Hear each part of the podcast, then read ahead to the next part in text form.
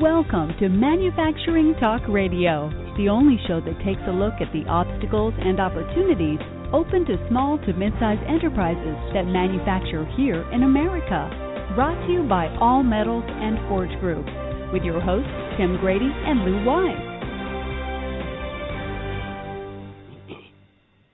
Good afternoon, everyone. If you're listening on the East Coast, uh, good morning if you're listening on the West Coast, and good day if you're listening somewhere else in the world to Manufacturing Talk Radio.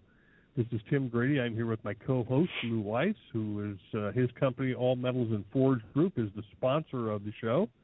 And we are here today to talk about aerospace in the Southwest. We've talked about the Northeast. We have talked about the Southeast.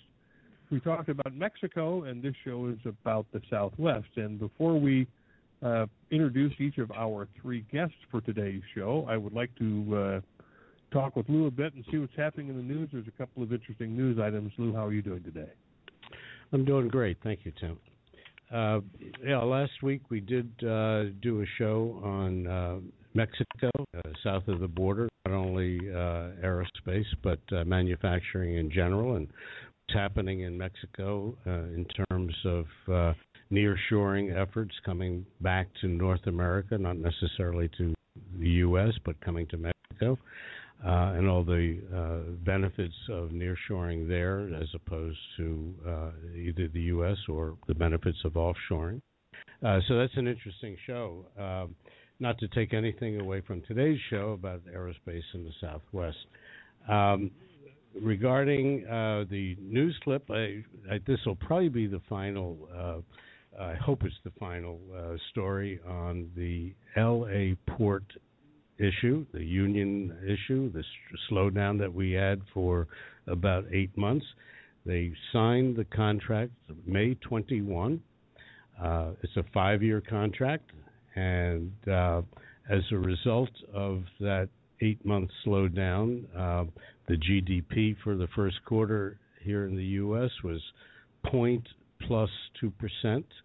Um, the revision numbers that I hear them talking about is minus zero point nine percent. Uh, so we'll see how that turns out. I hope the union is happy which, with with which what they did uh, for the country, but at least the twenty thousand longshoremen who are making now one hundred sixty thousand dollars a year after three years, I hope they're all happy. Um, This is today the uh, fourth in a series of five shows on aerospace uh, in the United States. And, uh, Tim, I'll turn that over to you. Great. So let's talk about aerospace in the Southwest, and I'd like to introduce our three guests, uh, Susan Lavrakas, who is consultant to the Aerospace Industries Association on workforce issues. Susan, how are you today? I'm very well, thank you. Good. And Kevin Wolf, who's been on our show before, he's general manufacturer General Manager of Powell Manufacturing that works uh, on aerospace components and parts for the industry. Kevin, how you doing? I am good, thank you. Great. And Michael Grobach, who's Executive Vice President of Lead Generation for Texas One. Michael, welcome to the show. Good day. Thank you for having me. Susan, I want to come back to you because you uh, consult on uh, workforce issues and, and in a subject area that's near and dear to my heart, which is uh, STEM. Uh, sure. Why don't you share with our listeners what it is that you do? Okay, I'm happy to do that, and, and thank you for having me on the call today. Um, as you said, I'm currently a consultant to the Aerospace Industries Association on workforce issues. Um, I took that position, uh, if you can call it that, that role, in January. I actually retired from, from A I A on January ninth and uh, continued the work that I've been doing for a number of years as a consultant now. I have worked in the aerospace industry since nineteen eighty-two. I was employed by Northrop Corporation, which became Northrop Grumman, actually worked in their Los Angeles headquarters, uh, my first uh, period at the company, and then transitioned here to Washington. I, as I said, I was there about twenty years, and then I worked for B A E Systems, and I give you this background because I want to explain that I, I, I'm very familiar with the industry, but I am not an H R person. I am not an engineer. I'm not a manufacturer. I come to this issue of our workforce, the, the aerospace future, future workforce from a public policy standpoint, looking at it um, from the standpoint of our member companies on what public policies need to be addressed in order to ensure that we have a robust future workforce, both for us to stay in, in business and for the national security of, of the United States. So I was assigned by B A E Systems, by whom I was employed in two thousand six, to represent them on the first ever workforce working group at the Aerospace Industries Association, and I ended up chairing that within six months. So I've been involved as um, a, a leader of the industry-wide collaboration to address our future workforce needs for about nine years. I came to A I A on the staff in January of twenty eleven to do to work on these issues full time. So that gives you a little bit of background and context on the perspective I bring to the issues. Thanks, Susan. Uh, I'm going to come back to you on the uh, on the robust public policy issues. Uh, I think that's incredibly important. But I want to go to Kevin Wolf. Uh, Kevin, you've been on the show before, but please give our listeners an update on what uh, you do with Powell Manufacturing. Uh, we're a privately held uh third-generation family-owned company in Phoenix. Uh, we do uh, precision machining for all of the aerospace components, both military and commercial. We're about one hundred two people and growing rapidly. That's a, that's a good, always a good sign. Um, Michael, if you would share with our listeners what you do for Texas One, please. Be glad to. Texas One is a program of the Texas Economic Development Corporation. That's a non-for-profit entity, and we market Texas in a dynamic and competitive environment. Um, for me personally, uh, earlier this month I was appointed Executive Vice President for Lead Generation, and that means that I'm responsible for spearheading research, lead-based generation, and strategic partnership activities for Texas One. And what we do is focus on supporting the businesses across the state, but then also attract businesses and help businesses expand here. And we focus on jobs, investment, and industry development for Texas. Just to give you a small example of the role that the Texas economy and the Texas One program have played in the state's really uh, strong position when it comes to employment, is Texas really has a unique marketing program that allows us to really really uh, echo and communicate the awareness about Texas' business-friendly climate. Together with the Office of the Governor, Texas One really helped to make Texas the leader in job creation, and the state recently was awarded Site Selection's Governor's Cup for the third consecutive year, uh, and puts the Lone Star State uh, sixth overall in winning what is a uh, focused top job creating capital investment projects, where just last year Texas completed six hundred eighty-nine capital investment projects, uh, which had uh, investments of greater than a million dollars. And aerospace and aviation plays a key role in that, but it's the work that we're doing to raise the awareness about Texas as a place to do business.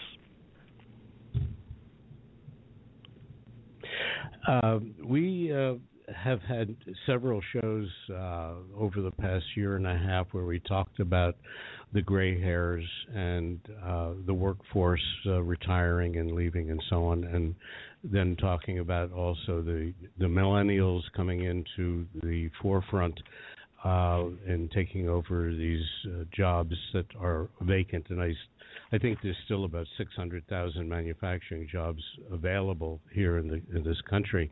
And uh, I think Susan will probably be able to speak to a lot of that uh, in relation to aerospace. And uh, I think the three of three of you uh, really bring a lot to our uh, conversation today. Uh, and Kevin, we've spoken to him often enough about their attempts at getting new people into their uh, company and training and uh, dealing with a, um, if I'm not mistaken, a motorcycle um, school. Correct. Is, yes. And uh, so this, this is a very good group to be talking about a very large uh, issue that is facing this country. Susan, uh, the uh, public policy situation, I know that uh, you know Kevin is trying to solve this in microcosm in his neighborhood, really, uh, to get qualified workers. What are we doing at the federal level to try to bring the workforce uh, up to speed with what's needed in the workforce in the next ten years? Well, I, I will say that um, probably not as much at the federal level per se in terms of government policy as at the national level, trying to coordinate activities that are going on in one part of the country and share them with other locations, sharing of best practices. Let me let me explain that a little bit. First of all, I want to uh, I want to be clear that uh, the Aerospace Industries Association is a trade association. We have about three hundred member companies all over the United States. We have one in we the association have one and only one office here in Washington, D C, so we are playing at the national level and do interact very closely with the Department of Defense and um, all the other federal agencies, the F A A and so forth.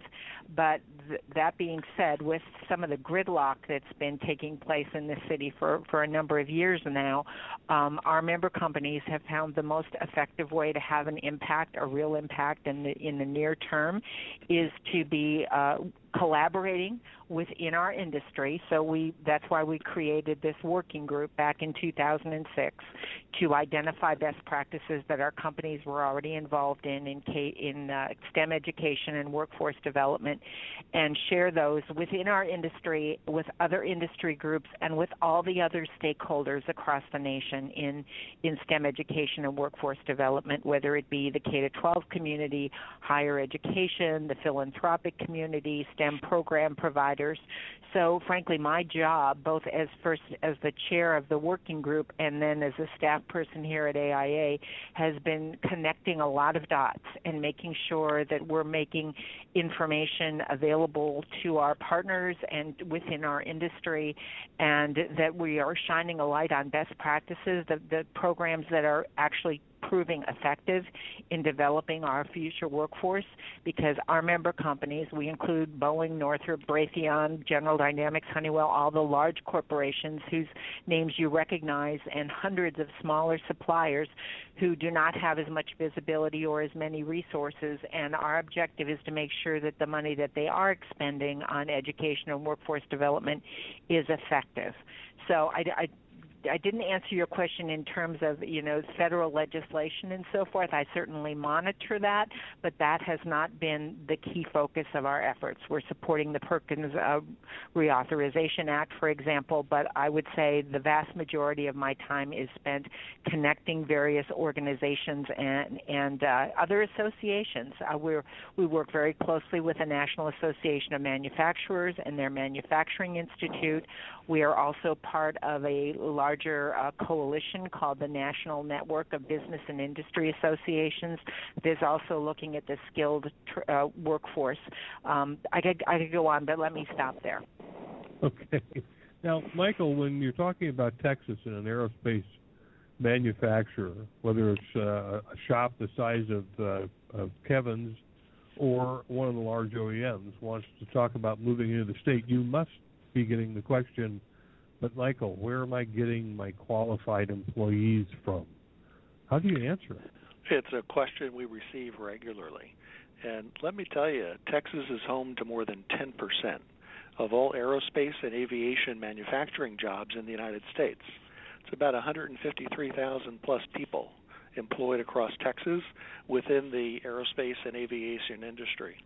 You know, Texas really has a long history of being a core location within global aerospace and aviation. You know, since dating back in the nineteen forties when the fighter planes were manufactured in the north, north uh, northern part of the state uh, by uh, Chance Vought aircraft, uh, as well as when fighter pilots were trained in San Antonio at Randolph Air Force Base beginning in nineteen thirty-one. We're really proud to host operations for major airlines like American Airlines and Southwest Airlines, and we have seventeen of the twenty largest aerospace manufacturers in the world have operations in Texas, including Boeing, E A D S, which is a consortium of French, German, Spanish, U K, having their headquarters out of France, and then even Lockheed. So when it comes to activities related to workforce and the number of people, it's a regular aspect that, given the various locations across the state, we've got some of, some of the largest employers in Texas Uh, some, as an example, Lockheed Martin employing more than twenty thousand employees across Texas. That's about eighteen percent of Lockheed's workforce. Bell Helicopter, which operates a manufacturing facility in the Texas Panhandle out of Amarillo, about six thousand plus employee. And then Raytheon in the northern part of state, about nine thousand. So when you look at these companies and then businesses, whether they're large or small, what we do is we match programs that we have in our colleges as well as beginning STEM education in our high schools that really line up a future workforce for what is a fairly robust and significant aerospace and aviation manufacturing operation going on every day across the state of Texas. Michael, how many people a day uh, do you estimate, I've heard uh, five hundred and climbing, are moving into the state of Texas because you've got a, a great job opportunities there?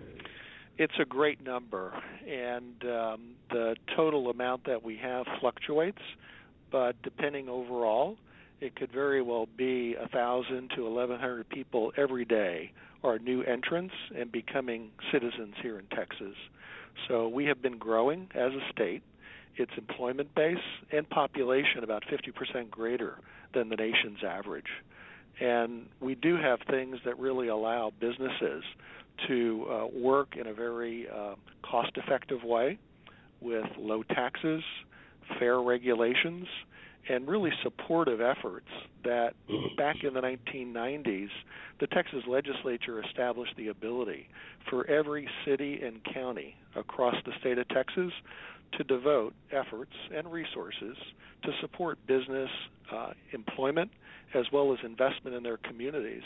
And so we've got a team at the state, regional, as well as at the local level, really supporting and helping businesses. So whether it is that small manufacturer looking for where their first facility is going to be, or maybe a shared environment where they're wanting to leverage what might be investment that's already taken place, uh, we're there to help in a way that really streamlines and compresses time, because we know time is money for businesses, and we look to be able to help individuals who are managing their businesses make decisions, those key decisions, as they go through and select a location for their business.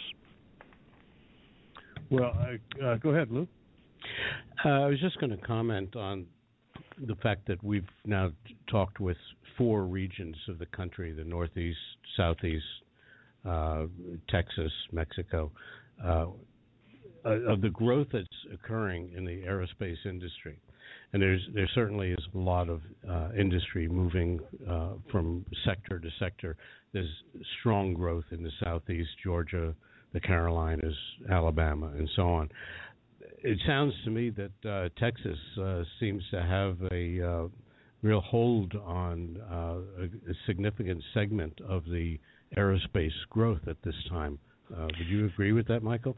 I do, and I would tell you that the gross domestic product from Texas air transportation sector was eight point four billion dollars in twenty eleven, a record for the state, and it really leads the U S. The G D P from Texas air transportation sector has grown then tw- more than thirty-three percent in the past decade. And aerospace exports is another key driver of growth for manufacturers and those focused on developing goods and services that are exported. Uh, we had about five point six billion dollars in twenty twelve related to exports, and it's really allowed us to attract aerospace investments from around the world. Out of the United Kingdom, uh, where B A E is situated, the Netherlands, France, where Safran is located, Italy, even Israel, where we have Elbit Systems operating in Fort Worth. And each of these investments uh, really offers opportunity for a supply chain that when the companies decide where they're going to locate and they're placing what are discretionary foreign direct investment, it really allows us to put our best foot forward and really have an opportunity to fill out not only locating those businesses, but then allowing manufacturers to have opportunities to support their efforts as we develop this economic uh, manufacturing environment in the aerospace and aviation industry. Now, Kevin, I know that you have uh, worked with the local motorcycle shop because those people have, uh, you know, some sense of engineering. Uh, is uh, are any of the other institutions in the state doing anything that you know of, for instance, Arizona State University? to help manufacturers in uh, Phoenix uh, develop their workforce for the future? Not that I'm aware of. I've heard recently, and I don't know how true it is, that there is a uh, school that is going to open that is centered around manufacturing to help the younger people. Um, I don't. It'll be a couple of years if that happens before they're able to turn anybody out that would be useful to us uh, going through that program. But again, I don't know if that's true or not. I I haven't got any uh, specifics on that. And Kevin, do you you said your shop was growing rapidly. What's driving your growth? Our customers, um, obviously, our our customers, the the industry itself, um, and then you know the, the work that we do, the quality of work, the the type of work is unique for our area. Uh, we do a lot of things in the materials that people don't want to work in. So I think all of that is is driving it. Um, Susan, from your perspective working with an association and specifically on workforce issues, what do you see happening across the country in uh, secondary education to help uh, manufacturers, particularly in the aerospace industry, get the kind of worker that they need uh, over the next ten years? Well, I would say that secondary education has been the key area that we've been focused on for for the last nine years. Um, when we started our efforts here at A I A back in two thousand six, our, our real concern was how are we going to get enough engineers into our industry in order to stay in business once all the baby boomers retire. And that emphasis on K to twelve and get, getting students that solid grounding in math and science, not only the education, but the excitement for them to, uh, to understand the opportunities that are available in our industry and other high-tech and manufacturing industries was the real challenge, getting, getting their attention and getting them enthused about the opportunities. Um, So our member companies have been involved for decades in supporting various programs, whether it be robotics competitions, our own A I A Team America Rocketry Challenge, a lot of extracurricular programs that get that enthusiasm and that excitement incited. But it, beyond that, we've also been working, I would say, the last nine years and w- closely with programs like Project Lead the Way, which is an in-school curriculum for in engineering for middle and high school students. So that was one of the first things we did was to endorse Project Lead the Way, and uh, we've seen that grow across the country from being in about twelve hundred schools to being in excess of five thousand today. So that that is one key program. There are others. I, I would say that the main transformation that is happening that we see is really important in secondary education is uh, hands-on learning, project-based learning, where the students are doing real things with their hands and with their minds that can get them uh, to understand, A, why math and science are important. If you're doing a project, where whether it's building a rocket or a robot or something else where you have to do the math in order to solve the challenge, then certainly you, the, you get past the question of why do I need to know this? I'm never going to use it. So seeing that transformation Transformation to more hands-on learning is, I think, the most important thing at the secondary level. Have you uh, uh, heard of manufacturing day dot com? Uh, uh, I have, yes. Uh, uh, let me just give a brief description to those who are not familiar, and then perhaps you can uh, throw in some comments regarding that. Uh, I think this is the fourth year now that Manufacturing Day exists, and there's one day a year where companies in every state in the union uh, opens up their doors to students, to career change people, to uh, college uh, uh, students and high school students to go into a manufacturing plant and take a tour and see what manufacturing is like today. Uh, there's not a whole lot of oil on the floor and metal chips on the floor. It's a lot more um, high-tech and computer-driven and so on. And this past year, I believe they had a total of eighteen hundred manufacturers in the fifty states, and there was one hundred twenty-five thousand people that participated. and uh, uh, Manufacturing Talk Radio is on it uh, during the last event, and uh, it seems as though that this is a very successful program uh, that's been created by several industrial uh, associations. Would you like to comment on that, uh, Susan? Absolutely, yeah. I think programs like that are absolutely vital. I, I know one of the biggest challenges we have is is changing the perception and the understanding of what manufacturing is all about.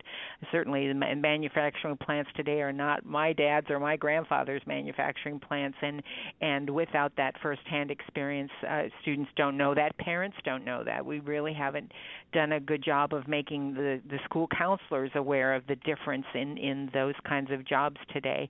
So I think that's really important, and it also gets to a part of uh, my main message to people, which is, you know, this is not a technical problem.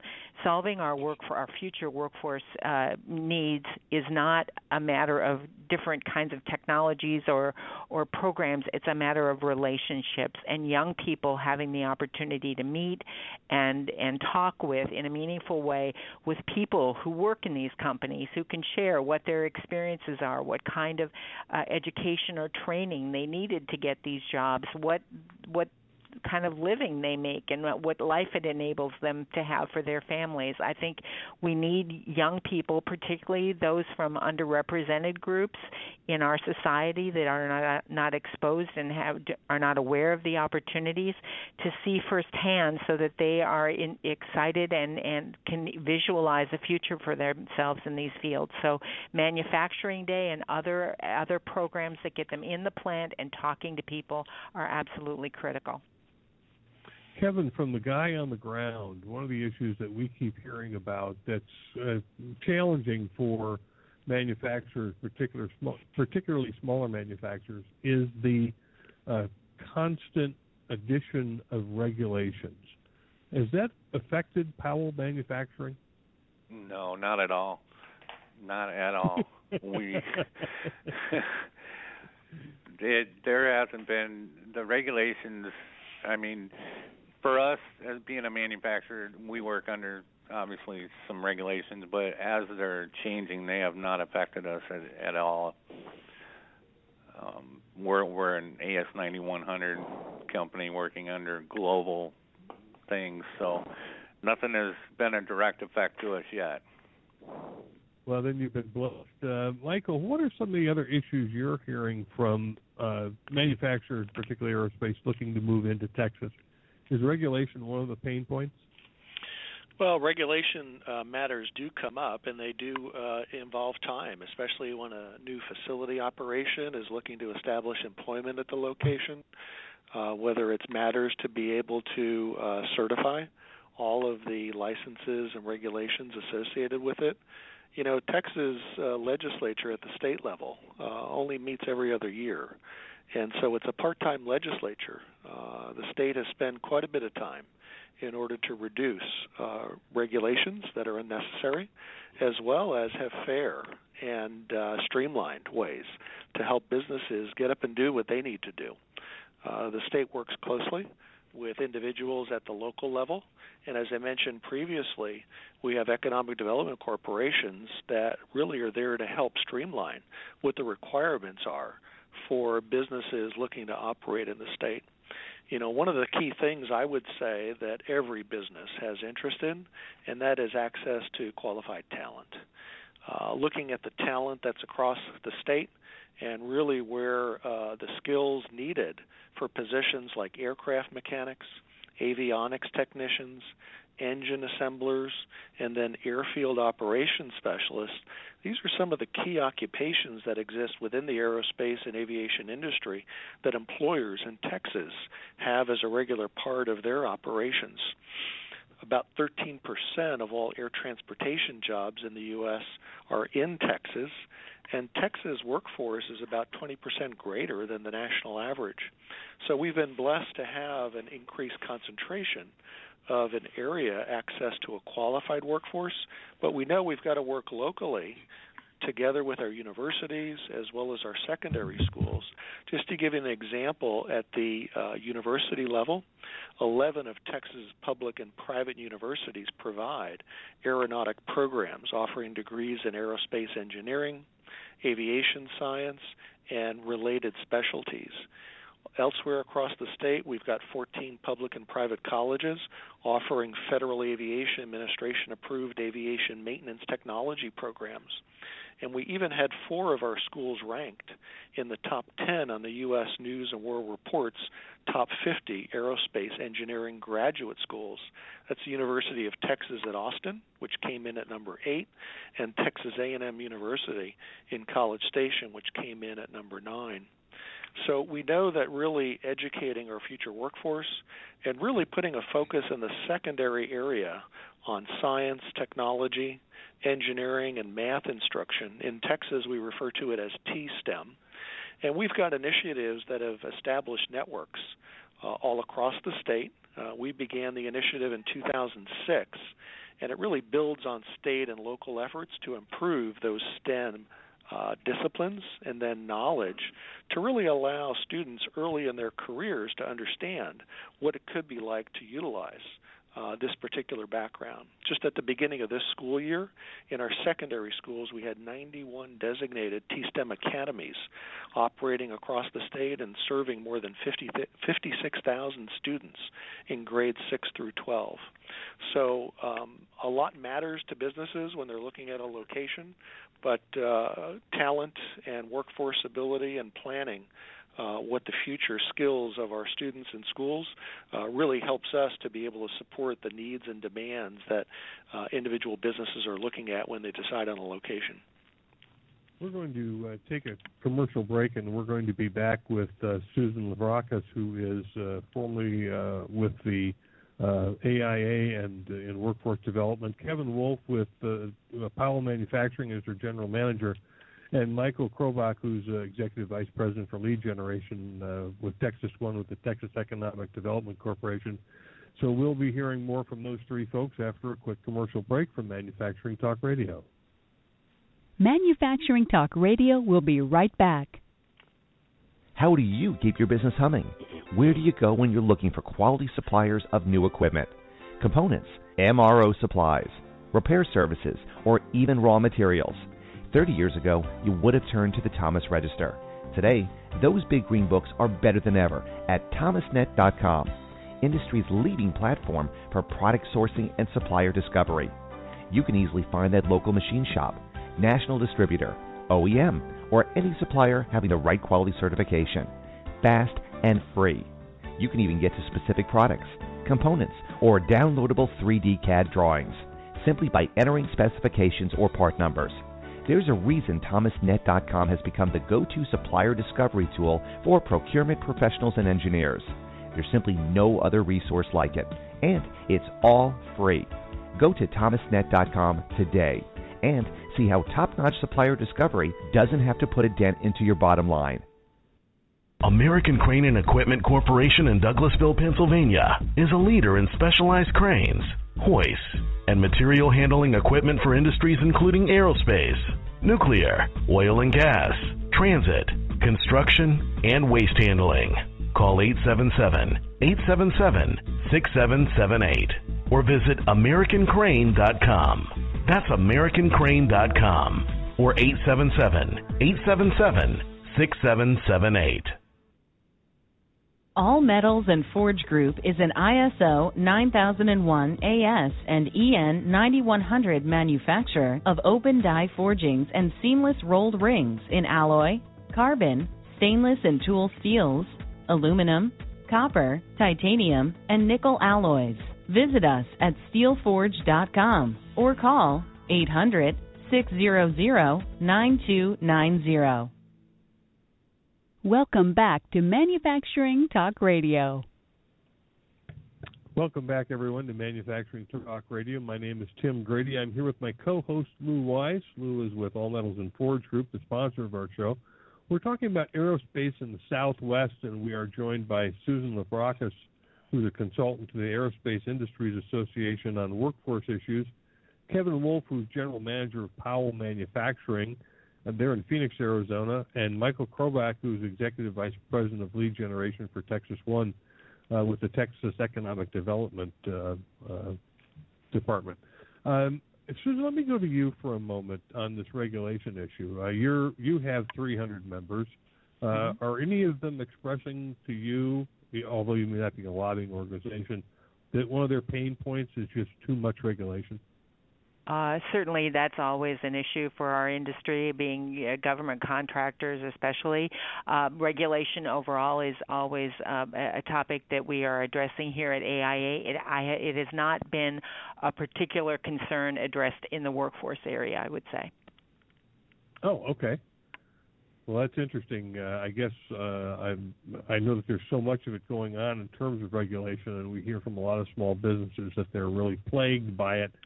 Uh, to the point where we heard from one small business uh, that said their lawyer advised them simply don't bother implementing for the regulation. Uh, if they come along and uh, uh, press you on the points, you're probably going to get a slap on the hand letter before you get uh, uh, anything serious on that particular matter, matter. So save yourself some money and, and don't bother uh, implementing on that one because there's just too much going on. So it that. looks – go ahead. Go ahead.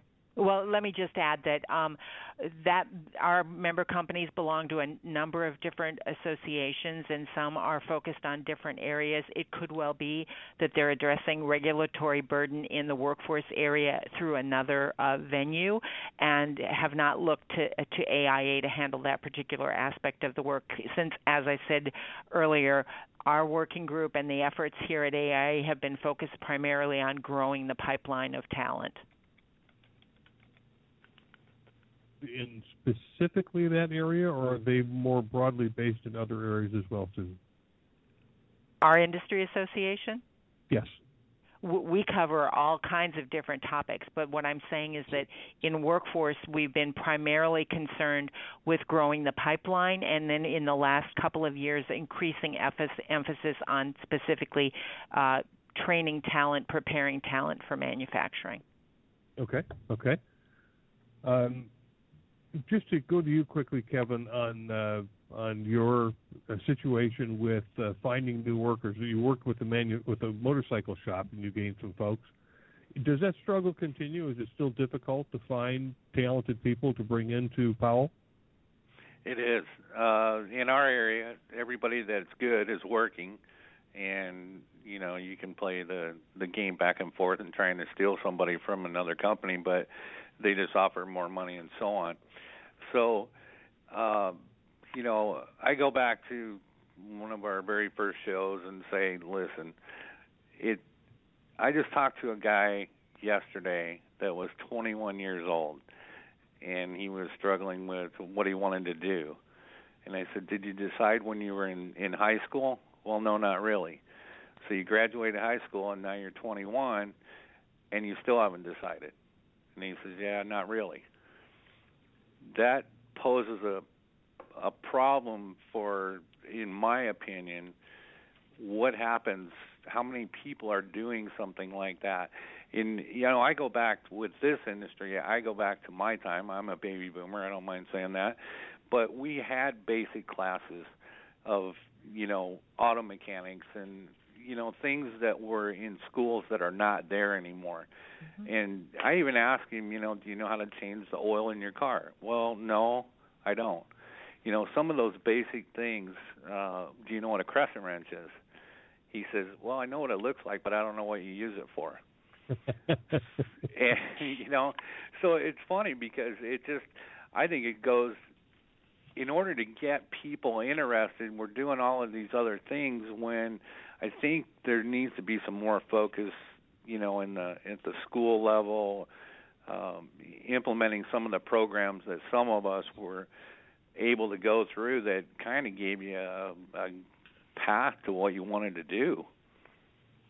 Well, I would agree with you, Kevin. I know that all of the woodworking that I do today, whether it's putting uh, uh, some wood repairs on my deck or, you know, building a whatnot table, all came out of my wood shop class when I was in junior high school. Uh, Susan, in your work with the in workforce issues, are you hearing any undercurrent that they may bring some of these shop classes back into the K through twelve realm? Uh, I have. I'm not hearing enough of it. There's certainly an awareness that, you know, I'm I'm a baby boomer too, and whether it was shop class or home ec, we had lots of hands-on learning opportunities that supported both career opportunities and just life that a lot of students do not have today. They certainly don't get it in the classroom, which is why there are more and more of these extracurricular activities that our member companies and others are supporting to stimulate those kinds of of talents. Uh, that's certainly a direction that we think things need to go in, and um, one of the ways that we've been promoting it is through holding state holding meetings all around the country in partnership with the National Defense Industrial Association. We hold state STEM forums where we try to b- bring a focus in on all these different aspects of what are needed to get all types of students motivated and active in STEM uh, fields. Uh, not everybody is going to be a STEM professional, but everybody is going to have to have some literacy, some uh, competency in science, technology, engineering, and math, and that includes the shop class and so forth, in order to be employed. I mean, th- there aren't many jobs that are going to be pay a living wage where you aren't going to be a- using STEM, even if you're not a professional, and that's a big part of our message at these state meetings all around the country. And I, I would add that our next meeting is going to be on June second and third uh, in Wichita, Kansas, and for the first time, uh, the meeting, and we've been doing these for many years, several years, uh, the focus will be on the skilled manufacturing workforce. We'll be, we'll be at the Wichita area, Wichita Aviation Training Center, where the focus will be on a twelve-week course that was initiated by Boeing, and it's now now in five different locations around the country, uh, called the National Aviation Consortium, where it trains manufacturing workers for our industry. Well, I applaud you for that, because one of the things that, that uh, I think has to come back into the school system, and maybe they're going to have to add it to STEM, they'll have to have to add an F for shop. Yes. Uh, whether it's uh, woodworking, auto mechanics, home ec, or whatever it is, uh, it's, you know, and every every student going through, uh, you know, particularly junior high and high school, asks the same question: when am I ever going to use this? Yep. Well, if you're if you're in a shop class, measure twice, cut once is a pretty good rule on where you're going to use math. Absolutely. Where you're going to make a lot of stuff real wrong. Uh, Michael, how about in Texas? Any uh, undercurrent there that they might be bringing shop classes back into the uh, uh, junior high or high schools? Well, you know, it's interesting because the um, uh, given the market and the existence not only of commercial aerospace and aviation, but even the government aerospace uh, and defense industry, uh, we've gotten uh, a lot more granular all across the state. Uh, I did mention that in terms of um, uh, technical schools that we have, two examples. We have fourteen public and private colleges offering F A A-approved aviation maintenance tech programs. And just two as an example, Texas State Technical College. It's the lar- single largest pro- provider of aerospace and aviation programs in the state. It's got primary aerospace campus in Waco, and then it also operates the nation's largest airport, owned by a public educational institution, and it offers a full range of F A A-approved programs, including uh, maintenance, air traffic control, aircraft dispatch, and even pilot training. We also have a maintenance program in Harlingen, South Texas, and also in Abilene, uh, in Central to West Texas. So um, programs like this really allow support for the industry, you know, to advance the efforts that we've initiated back in two thousand six on STEM, and clearly getting a full-rounded uh, aspect to um, what we're going to do when we grow up and what career is best. We've been working very closely with our workforce boards across the state. You know, it's one thing also to mention that Texas is a very large uh, presence of government and defense-related aviation operations that are focused on aircraft, missile and fire control, and even avionics manufacturing here in Texas. Texas has fifteen active military bases with a national impact to the state of about one hundred fifty billion dollars, which also includes six active Air Force bases and three naval air stations. And so the other workforce that we're tapping into is our veterans and making sure that as they transition through the active aviation and defense-related assignments and activities across the state, we're able to establish a pipeline for our veterans into the workforce. And so that's really helped us to supplement as really and really advance the ability for businesses looking to continue and really add these technical skills and knowledge within what they're doing these days in producing their products that are shipped globally and used nationally in support of our defense and, and, and uh, uh, across the U S Uh, on a slightly different uh, note, uh, and I did bring it up uh, at, uh, as a, a bullet point at the beginning of the show regarding manufacturing and, and aerospace in Mexico. And it appears as though that that's sort of the new cub bear, sleeping bear down south of your borders uh, or our borders. Um, are you hearing any uh, issues where some of the business that is in your particular states is going to be moving south? And, and the reason why I, the reason why I ask that is that we are, and as a uh, forging supplier, Uh, we've actually gotten, as recently as last week, a notification by one of our customers that they are closing their uh, Houston plant and they're moving to Monterey. And we are hearing bits and pieces of that, and that, and that came out in the show last week also, that there's, I think, about three hundred fifty aerospace manufacturing companies now in Mexico spread out over the whole country. Uh, anybody comment on this? I can tell you from Texas' point of view and the work that we have taking place by employers in our border communities, uh, whether it's El Paso or whether it's Cameron County in the McAllen area, uh, we have very active relationships between Texas companies and Mexican businesses that really operates in a shared economy. And so we've really developed advanced relationships, as well as, you mentioned Monterrey, Uh, where Monterrey Tech typically has activities that are in coordination with our engineering schools, whether it's in the mechanical engineering or even aviation engineering. So we've really worked, and Mexico is Texas' largest trading partner, and so we've worked in a way to really advance utilizing regional economies, because we know if we're situated in a location, it's really the strength of the overall area. And we encourage businesses to consider, when they're looking at a location, overall aspects of doing business in a, a particular area, and that has to do with uh, legal practices, protection of intellectual property rights, as well as ways to supplement what uh, the business has as a requirement or a concern for. So we have existed in a way that's really strengthened the Texas economy and really advances relationships in many areas, as I've described. So you see this as a uh, major plus, not a threat. We have really uh, seen Texas economy grow as a result of active trade practices. We clearly don't want to have any businesses leaving Texas. We look to support them here, and we look to advance an alignment of what their initiatives are to utilize Uh, the practices, as well as low-tax environment, and really uh, available uh, skilled workforce, uh, which really advances beyond other locations that would be considered.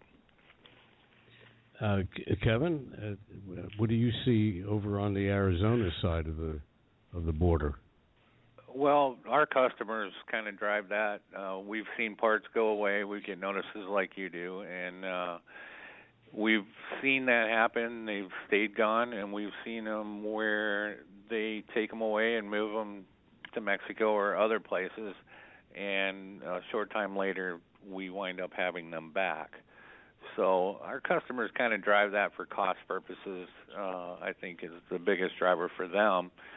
And anymore, I don't know that it's becoming uh, that much more effective to do some of those things. I mean, I know of some shops, and I, I've done it myself, uh, started a place in, in Mexico.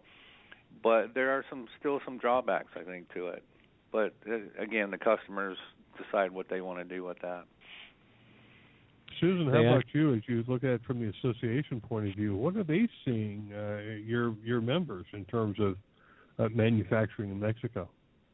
Well, I would I would just echo what, what's already been said. I'm not at all surprised with their perspectives, but I would add that at our uh, in our activities at our level, the focus is definitely on growing the American workforce, because when we, when we started this work, the emphasis was that our industry, aerospace and defense, is uniquely affected by the lack of interest and the poor performance of American students in science and math, because many of our best paying and most important jobs require American citizens because they're associated with security clearances. So that's been the real heart and soul of, of our work, is making sure that American students are prepared for the jobs that we need them to fill. I would add also this uh, concerning you know, the specific occupations, and when it comes to those skilled uh, positions, whether it's the mechanics, the technicians, the assemblers, and the pilots, um, these are something that we see in Texas. We rank number one in each of those occupations, and that's something that we spend a lot of time on in terms of making sure our universities as well as our secondary educational institutions are lining up what is a ready workforce, as ready as possible, and even including the veterans as mentioned previously. Which um, I would add, the veterans hiring is a very key aspect of our work as well, mm-hmm. aligning those programs and opportunities for, for them to join our industry. The other area, if I if I may, um, uh, Lou, you know, Texas really has a long history, too, in human spaceflight. Johnson Space Center mm-hmm. employs about three thousand employees. In the Houston area, about fourteen thousand contract business workers in Houston. And we've had some recent successes where SpaceX, in early twenty twelve, completed an office and a launch pad expansion in McGregor, Texas, which is focused on rocket development. And this is where the company conducts engine tests for its Falcon nine launch vehicle. And most recently, just last year, the company is expanding, where it's going to create three hundred new full-time jobs in the community to focus on space uh, travel. And so these are efforts that we see that really allows what is advancing aerospace and aviation to its true core. And that's not only focused on research, development, and manufacturing, but even some new frontiers. Uh, SpaceX is also focused in Brownsville, Texas, and that's along uh, the Texas-Mexico border. And they're creating three hundred jobs in the Brownsville area, investing about eighty-five million dollars in new investment.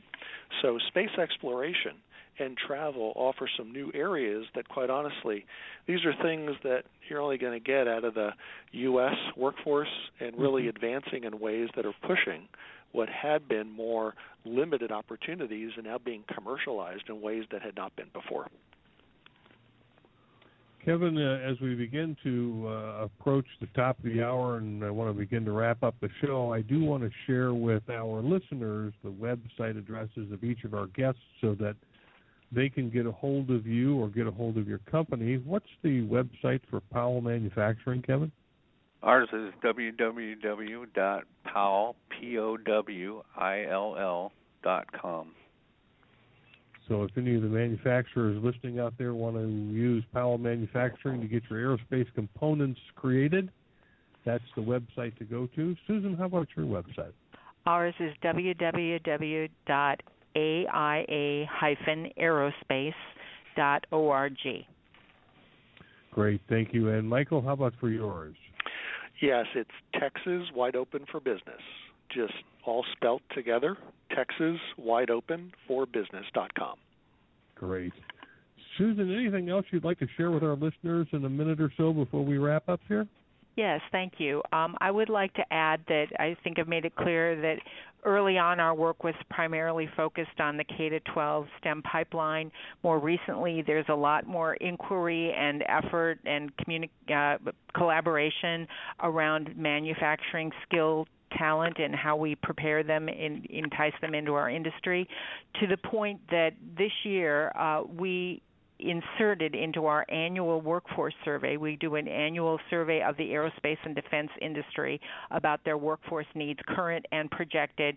This year we added a special segment in that survey that goes out to all of our member companies specifically about their skilled manufacturing talent needs and, and what they're doing about it, what programs they have underway, because I, what I'm finding is, as has already been described in Texas, there are lots of things going on by our member companies, initiated by them, or that they're partnering with others uh, to meet their skilled workforce needs, and we don't have an overall picture of that nationally.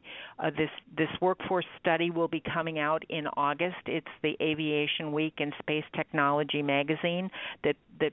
works with us to produce the survey and then publishes the results in August. And I would encourage anyone who's interested in knowing more about the manufacturing workforce needs of the aerospace and defense industry to look for that report, and certainly contact me. I can make it available.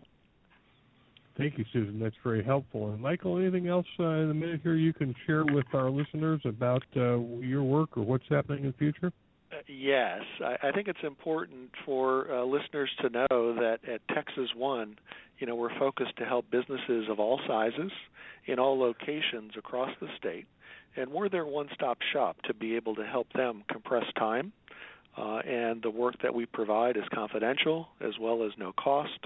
We really work in a way to support businesses in terms of their strategic interests, matching what are opportunities in Texas locations that makes a great fit long term, as well as their operating needs, whether it's access to our assets, whether it be workforce, clearly the transportation network that exists within the state. And then Texas also has uh, incentives that exist, some focused on employment, others focused on job training, and works in a way to really support projects like the SpaceX uh, one that was awarded two point three million dollars, and even Lockheed Martin on their Orion project. That was a large space capsule development project focused for NASA on missions to Mars. So Texas is the uh, one of the few states that has a dedicated office of aerospace, aviation, and defense here within the office of Governor Abbott. And this is something that we look to uh, support every individual who is, has an interest in order to locate their business and expand here in Texas. Oh, thanks, Michael. Lou? Uh, one, I'd like to thank the three of you to be on our show uh, today. Uh, and uh, the any of you who have not listened to the entire show, in about uh, thirty to forty-five minutes from now, the show will be uh, archived on our Uh, website, m f g talk radio dot com, and you can listen to this show in its entirety. Um, I would like to also mention that on June ninth, we will have the final uh, fifth segment of our aerospace series, uh, which will be California and the West Coast aerospace industry. And I suggest that for those who have listened to the entire series, uh, tune in on the ninth. We do have a show on uh, June second as well with Brad Holcomb and uh, our I, Institute of Supply Management uh, segment, which we have every month. And uh, again, I want to thank you all for uh, being so informative. And uh, Tim? Thanks, Lou. Uh, we are just kind of going to wrap up the show here. I do want to remember, uh, remind everyone that next Tuesday at uh, one p.m. Eastern Time, we will be having Brad Holcomb on from the Institute of Supply Management, who will be talking about the latest uh, report on business for manufacturing. Be an interesting number this month to see uh, where we are at. It was fifty-one point five for the last two months, and we're all kind of waited, waiting with bated breath since we're not quite sure what this economy is doing based on first quarter G D P and uh, what might be a soft second quarter G D P. We'll also be joined on that show by senior international correspondent Professor Adriana Sanford from uh, uh, Arizona State University, who's going to be talking on some interesting subjects, one of which we might type, uh, touch on is counterfeits in manufacturing, a very serious topic that can have some very serious implications. If any of you are following us on Twitter, we are at M F G Talk Radio. We certainly encourage you to send your comments to info at m f g talk radio dot com. And that uh, completes our conversation for today on aerospace in the Southwest on Manufacturing Talk Radio, the voice of manufacturing globally. Thanks for joining us on Manufacturing Talk Radio. You can hear our next broadcast each Tuesday at one p.m. Eastern Standard Time at m f g talk radio dot com.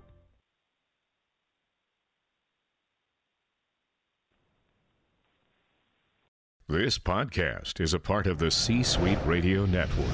For more top business podcasts, visit c suite radio dot com.